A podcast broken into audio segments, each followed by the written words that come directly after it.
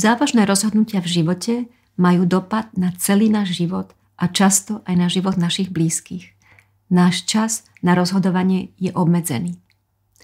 Ak je váš blízky, dieťa alebo dospelý nevyliečiteľne chorý, čo je pre neho a pre vás v tomto období to najdôležitejšie?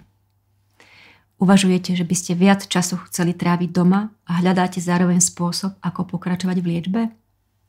Chceli by ste ísť na spoločnú dovolenku, ale bojíte sa, že sa zhorší zdravotný stav? Premýšľate, či pracovať alebo podnikať tak ako doteraz, alebo s dieťaťom tráviť viac času?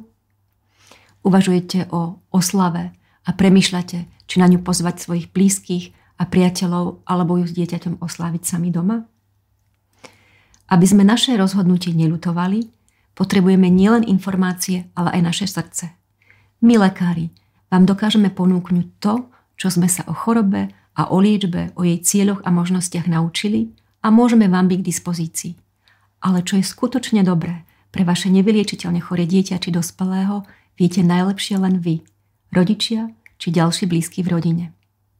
Ak sa pre paliatívnu liečbu nerozhodneme včas, stáva sa, že pokojný spánok dieťaťa vo vlastnej posteli, spoločný obed vo vlastnej kuchyni, spoločnú prechádzku, spoločnú dovolenku alebo oslavu už nestihneme.